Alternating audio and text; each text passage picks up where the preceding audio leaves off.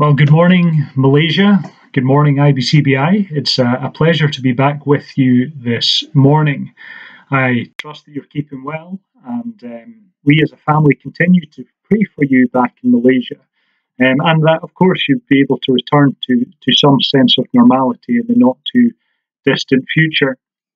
For things over here in uh, Aberdeen in the UK, we are still under um, lockdown, but we've been able to enjoy that recently um, with the arrival of our uh, fourth child, uh, Lachlan Joel, who was born uh, just around four weeks ago today. So, mummy and baby are keeping well, and we really appreciate all of the, the prayers and the well wishes um, upon his arrival, and we're enjoying uh, settling in as a family of six. Um, this Sunday, we are going to conclude our studies from the book of Hebrews. And perhaps the, the only good thing about lockdown has been the opportunity for us here in the UK to get to see the sermons each week on video. And we've enjoyed um, both learning and hearing um, the teaching from, from Joe Hoare. It's almost allowed us to, to be part of two church families during the last year or so. And we've really um, just enjoyed that opportunity to to, to worship with you and to, to hear um, what God's been, been saying to us in Malaysia. Um, Sam, out of the, the goodness of his heart, has very kindly kept the longest passage um, of this book for me to try and handle. Um, so please forgive me if I don't land where you think I'm going to or indeed should today. But I'm going to try my best to, to pick up on what I think is the, the central thread that runs through this passage. We're going to be reading from Hebrews 12 and also from Hebrews 13. I dropped a message into the, the church WhatsApp group asking you to, to read it this week. Um, it's a very lengthy passage, and I will read it in full. Um, but it'd be very helpful if you had your, your Bible open and if you could read it uh, along with me in parallel. There is a lot in this uh, section of, of Scripture, a lot of um, of content and um, it's hard to do it fully justice. Um, but we'll have a go at it anyway. I'm going to be reading from the ESV translation, and we're going to begin um, at verse 14 of uh, chapter 12, which is exactly where Josh finished up last week. That's verse 14 of chapter 12, and we're going to read through to the end of chapter 13. It says this, verse 14 Strive for peace with everyone and for the holiness without which no one will see the Lord. See to it that no one fails to obtain the grace of God, that no root of bitterness springs up and causes trouble, and by it many become defiled, that no one is sexually immoral or unholy like Esau, who sold his birthright for a single meal. For you know that afterward, when he desired to inherit the blessing, he was rejected, for he found no chance to repent, though he sought it with tears. Verse 18 For you have not come to what may be touched, a blazing fire and darkness and gloom and a tempest and the sound of a trumpet and a voice whose words made the hearers beg that no further messages be spoken to them. For they could not endure the order that was given. If even a beast touches the mountain, it will be stoned. Indeed, so terrifying was the sight that Moses said, I tremble with fear. But you have come to Mount Zion and to the city of the living God, the heavenly Jerusalem, and to innumerable angels in festal gathering, and to the assembly of the firstborn who are enrolled in heaven, and to God, the judge of all, and to the spirits of the righteous made perfect, and to Jesus, the mediator of a new covenant, and to the sprinkled blood that speaks a better word than the blood of Abel. See that you do not refuse him who is speaking, verse 25. For if they did not escape when they refused him and warned them on the earth, much less will they escape if we reject him who warns from heaven. At that time his voice shook the earth, but now he has promised. Yet once more I will shake not only the earth, but also the heavens. That phrase, yet once more, indicates the removal of the things that are shaken, that is, the things that have been made, in order that the things that cannot be shaken may remain. Therefore, let us be grateful for receiving a kingdom that cannot be shaken, And thus let us offer to God acceptable worship with reverence and awe, for our God is a consuming fire. Verse 1, chapter 13 Let brotherly love continue. Do not neglect to show hospitality to strangers, for thereby some have entertained angels unawares. Remember those who are in prison as though in prison with them, and those who are mistreated, since you are also in the body. Let marriage be held in honour among all, and let the marriage bed be undefiled, for God will judge the sexually immoral and adulterous. Keep your life free from love of money and be content with what you have. For he said, I will never leave you nor forsake you. So we can confidently say, The Lord is my helper, I will not fear. What can man do to me? Remember your leaders, those who spoke to you the word of God. Consider the outcome of their way of life and imitate their faith. Jesus Christ is the same today, yesterday, and forever. Do not be led away by diverse and strange teachings, for it is good for the heart to be strengthened by grace, not by fools, which have not benefited those devoted to them.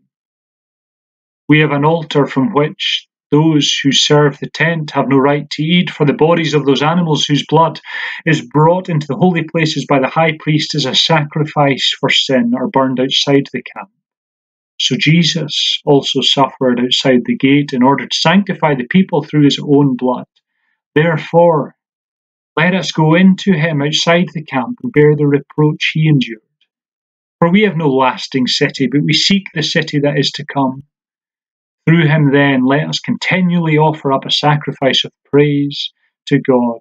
That is the fruit of lips that acknowledge his name. Do not neglect to do good and share what you have, for sacrifices are pleasing to God. Obey your leaders and submit to them, for they are keeping watch over your souls. As those who will have to give an account, let them do this with joy and not with groaning, for that would be of no advantage to you. Pray for us for we have to be sure that we have a clear conscience, desiring to act honourably in all things. I urge that the more earnestly to do this in order that I may be restored back to you sooner. And then the benediction. Now may the God of peace, who brought again from the dead our Lord Jesus, the great shepherd of the sheep, by the blood of the eternal covenant, equip you with everything good that you will do His will, working in us that which is pleasing in His sight through Jesus Christ. To Him be glory forever and amen. And then Paul rounds it off with I appeal to you, brothers, bear with my word of exhortation, for I have written to you briefly.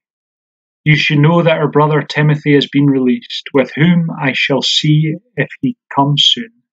Greet all your leaders and all the saints. Those who come from Italy send you greetings. Grace be with you. Let us pray. Heavenly Father, we just thank you for this opportunity to to gather again um, under your name, albeit maybe from the comfort of our own home, to ponder your word, to to meditate upon your scripture, to sing praises to you, to to to gather in prayer, to to think of the things of you. Lord, we pray that you would teach us this morning. We pray that you would speak to our minds and that you would influence our hearts. Father, we pray that we would come to a deeper and a keener and a better understanding of who you are. And Lord, that we would understand your, your goodness and your grace.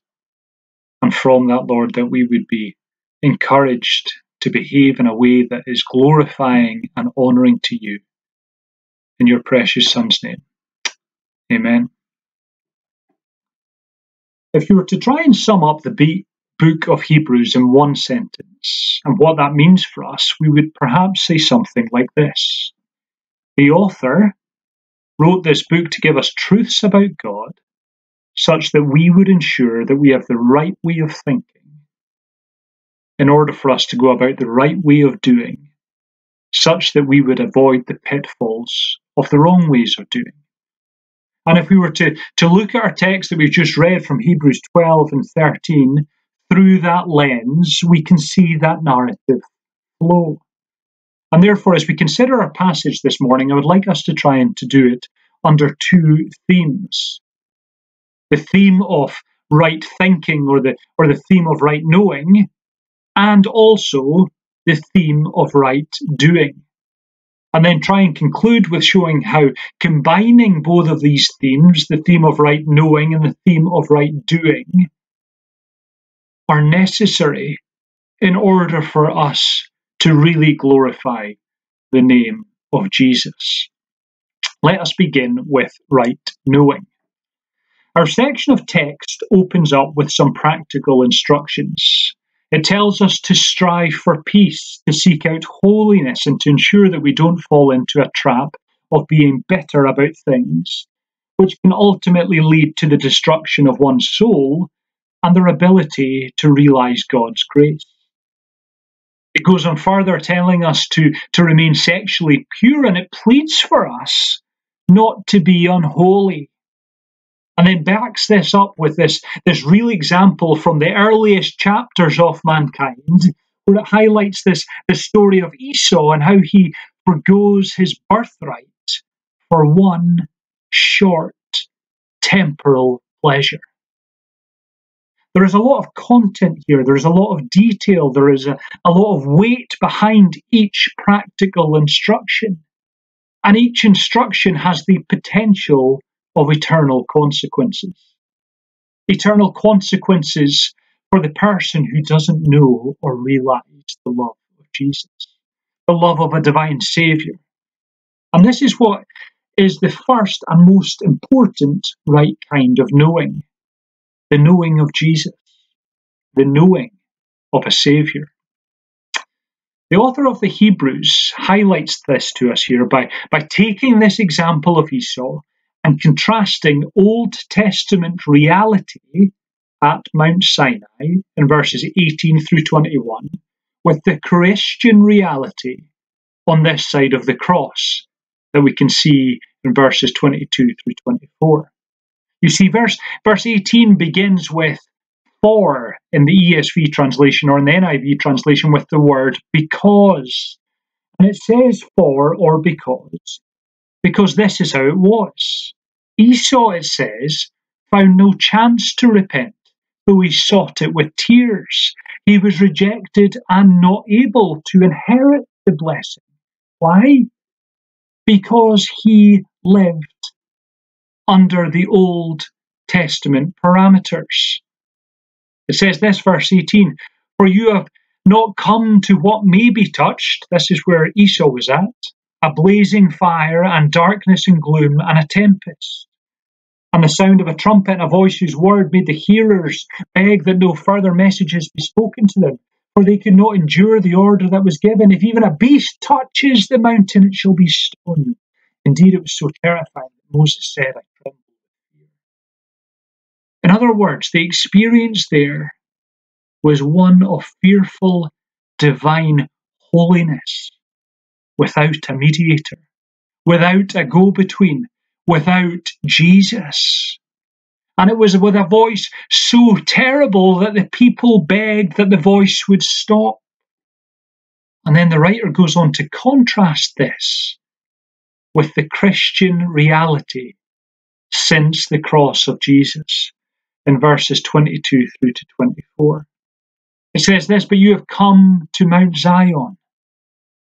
You haven't gone to Mount Sinai, you've come to Mount Zion, to the city of the living God, the heavenly Jerusalem, and to innumerable angels in festal gathering, and to the, the assembly of the firstborn who are enrolled in heaven, and to God, the judge of all, to the spirits of the and to Jesus, the mediator of a new covenant, and sprinkled blood that speaks a better word than the blood of Abel.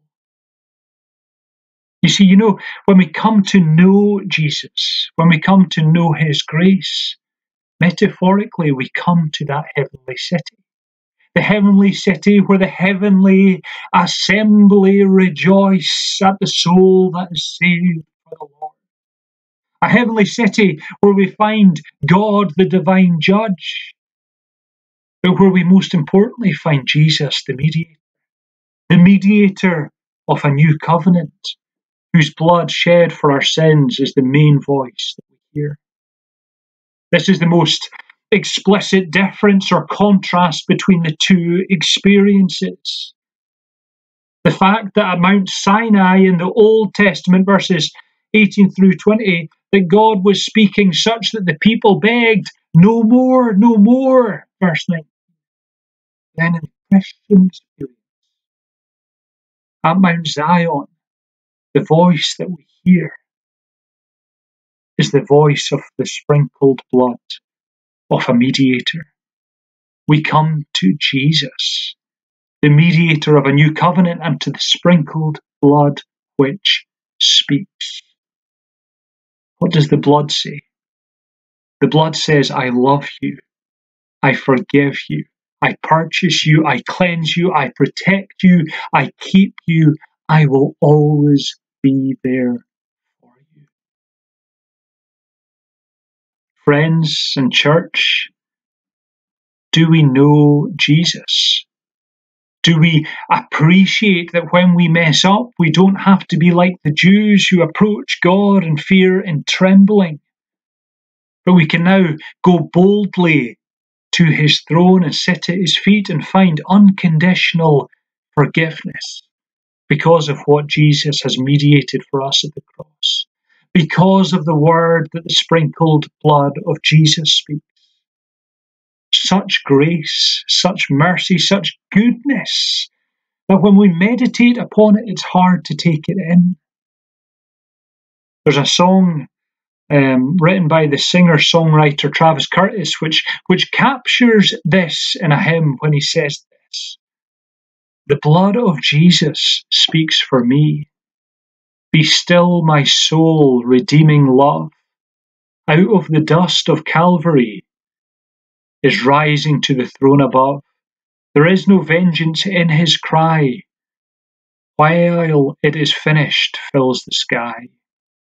Forgiveness is the final plea.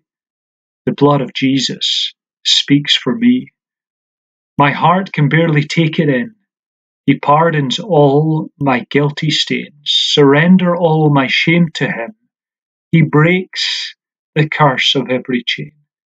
My sin is great, but greater still, the boundless grace his heart reveals, a mercy deeper than the sea. The blood of Jesus speaks for me. Know, friends, the love of Jesus. Know, too, that we should be grateful if we choose, that we should be fearful if we choose to refuse him whose blood speaks a better word. Verse 25 See that you do not refuse him who is speaking. For if they did not escape when they refused him who warned them on earth, much less will we escape if we reject him who warns from heaven. God spoke from the blood of Abel spilled by his, his brother Esau on the ground. God then spoke by angels, and then by Moses he spoke at Mount Sinai. Then he speaks in person on earth. And now he speaks, he warns from heaven above. Verse 25 tells us that he now speaks from a higher and more glorious seat and throne, not from, from Mount Sinai, which was on earth, but from heaven. And he speaks to us through, through his word, through, through his inspired word, through the Bible, through his, through his Holy Spirit. He speaks to us not new things, but by his Spirit speaks the same words home to our very conscience. He speaks now more powerfully and more effectively to us here as hearers than perhaps ever before. So don't not listen to him. Don't be like what my two daughters are at the moment when I'm trying to, to give them words of right instruction, when they when they cover their ears and pretend to be indifferent to my commands which for me are born out of a place of love and tender instruction. Here we have the writer telling us that we can't escape or reject Jesus' blood, speaking to us without eternal consequences. That is, don't be like Esau. Don't fail to obtain the precious grace that speaks to you in the blood of Jesus, the precious suffering substitute, the love of God, the great Saviour, and the sweetness that His forgiveness offers. Know the love of Jesus. Know that we shouldn't refuse Him. And then the third knowing thing I think we get from here is that He has promised us an eternal kingdom. Verses 26 through 29 say this But now He has promised, yet once more I will shake not only the earth, but also the heavens. That phrase, yet once more, indicates the removal of the things shaken, that is, the things that have been made, in order that the things that cannot be shaken may remain. Therefore, let us be grateful for receiving a kingdom that cannot be shaken. And thus, let us offer to God acceptable worship with reverence and awe, for God is our consuming fire. This verse is is a direct quote from the Old Testament from Haggai 2 and verse 6, where it says this For thus says the Lord of hosts, Yet once more in a little while I will shake the heavens and the earth, and the sea and the dry land. This means that God is going to do what, what John describes in Revelation 6, where he says that God will take the sky as if it was a fig tree with untimely figs and shake the trunk.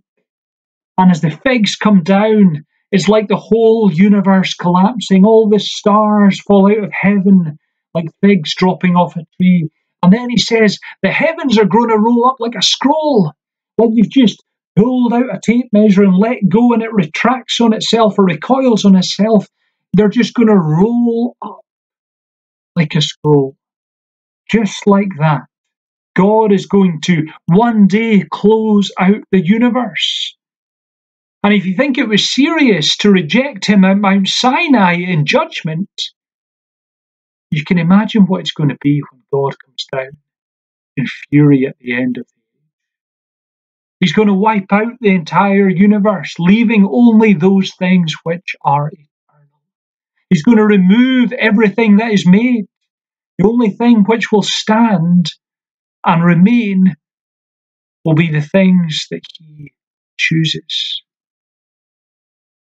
What are these things that cannot be shaken? Well, these are the eternal truths that are yours in Christ. They cannot be shaken. Everything else is going to fall apart in this world when the judgment of God comes screaming out of heaven. And only the eternal things meant for heaven will remain. This is perhaps one of the sternest warnings in the Bible. It's certainly, in my opinion, the sternest warning in the book of Hebrews. The author is saying, and you have to remember that in the context that he's speaking, the audience would include Jews. And he's saying this people, you've come all the way to the edge. Don't go back to Judaism. Don't go back to Sinai. Don't go back to your way of trying to make propitiation for your own sins. If you think things were bad then, if you're still stuck there when He comes again, if you're trying to make up for your own inadequacy, then you're going to end up with damnation in a way that the world has never da- dreamed feasible. And so you have a choice.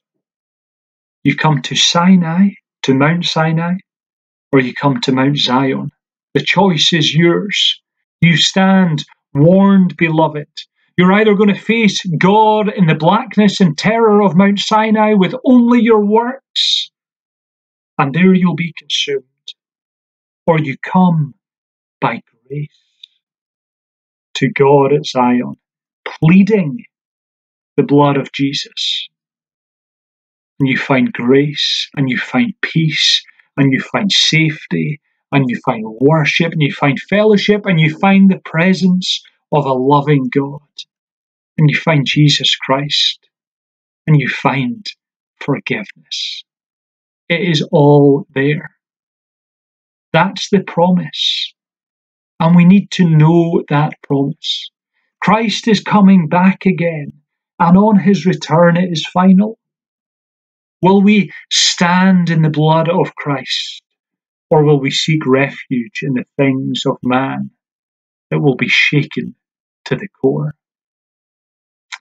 We need the right kind of knowing. We need to know that He is love.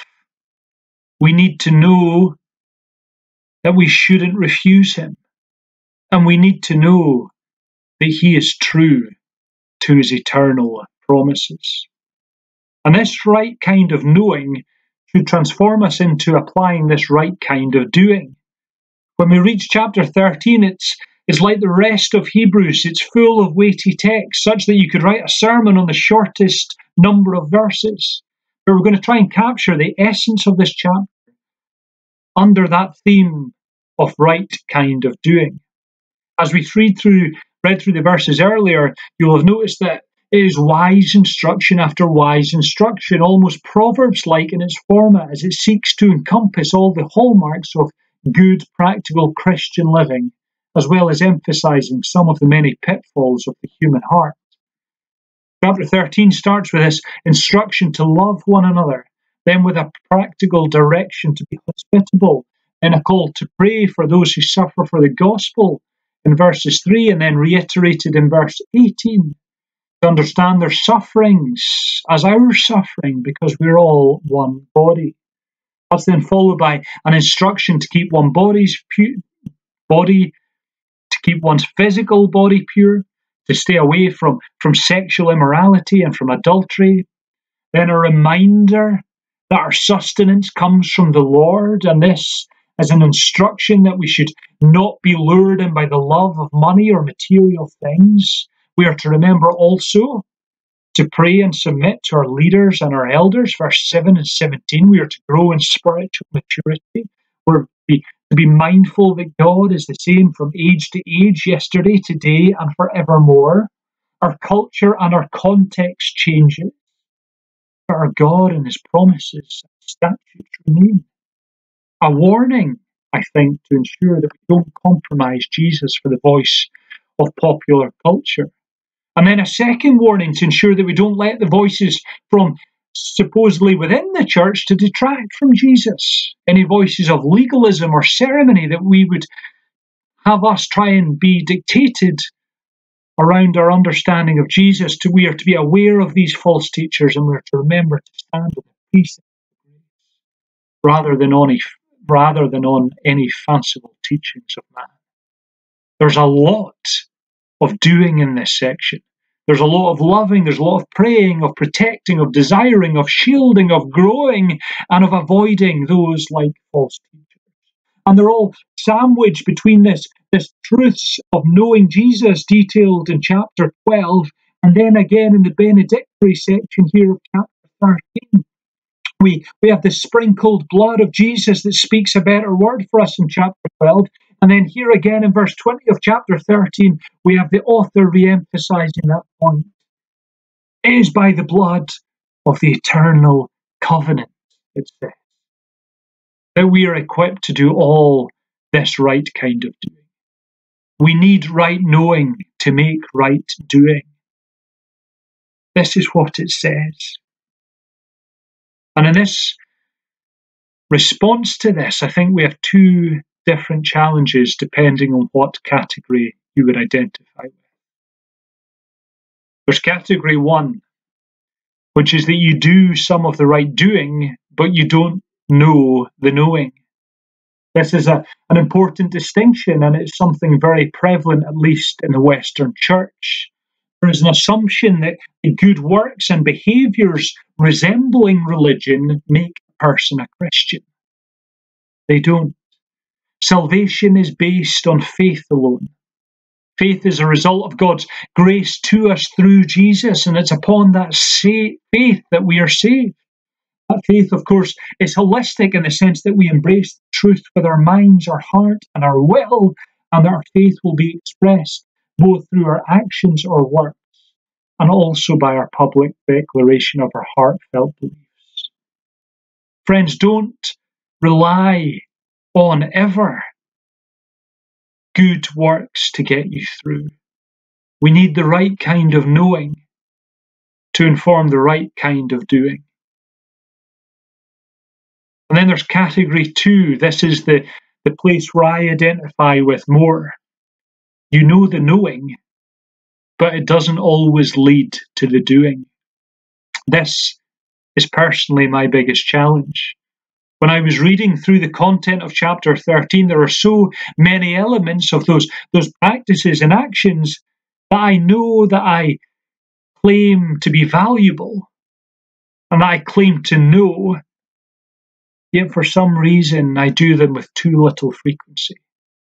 And therefore it begs the question if I really know how deep God's love is for me, if I really know how holy and mighty and awesome and fearsome He is, really, if I truly know that He always fulfills His promises completely, would it not spur my heart and create a zeal for all of these things outlined in Hebrews 13? Would it not light a fire within me to honour His name?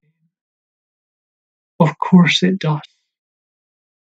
And I suspect this will be the challenge for most of us. We really need to understand the importance of the knowing. We really need to seek to comprehend through reading and praying and meditating upon His Word and listening to the Holy Spirit to reveal the marvelous glories of the risen Jesus such that we can pursue the things of God, such that we can get about the doing with every fibre of our being. This is the challenge bare. Let me close with an example. In 1892, uh, a well known daredevil, uh, Clifford uh, Calverley, pushed a wheelbarrow over a tightrope that stretched across the, the Niagara Falls. And after performing this feat, he turned to his audience and he said, Now that you've seen what I can do, do you believe that I can do it again? Yes, replied the excited crowd. And he said to them, Okay, do you think I can do it with another person in the wheelbarrow? Yes, said the enthusiastic audience. Well then, said Clifford, who wants to climb into my wheelbarrow? Genuine New Testament faith means getting into the wheelbarrow. It's not just a question of standing by on the sidelines, glibly saying, I know. We need to know, we need to believe, and we need to do. Friends, will we get in to the wheelbarrow? Will our right knowing create a right sense of doing? Let me close in prayer. Loving and gracious Heavenly Father, we thank you first and foremost that you love us. We thank you that your love for us was such that you sent Jesus, your only begotten Son, recognizing that we needed a mediator, recognizing that no amount of animal sacrifices or good works or things that we could do would possibly get us onto our right footing with you. And Lord, we thank you that you then sent your Son, Jesus, the one able to, to mediate fully on our behalf, a complete propitiation for our sins, to cover us in grace. Such mercy and such goodness you've bestowed upon us. And Lord, it is my heart's prayer that that love of you that mightiness of you, that awesomeness of you, that understanding that you are always true to your promises, would renew in me and renew in us as we pray here a desire to go about doing the things of you, loving our neighbours, looking after our friends, being hospitable, being holy and people of integrity, praying for our leaders, praying for our brothers and sisters, giving to the poor and to the needy, honouring you in the things that we do. Lord, we pray that these would be the tangible actions that come out of listening to Hebrews 12 and 13. Lord, may we go in peace today, knowing that we are people redeemed, bought with a price, and here to do your work. In your precious Son's name, Amen.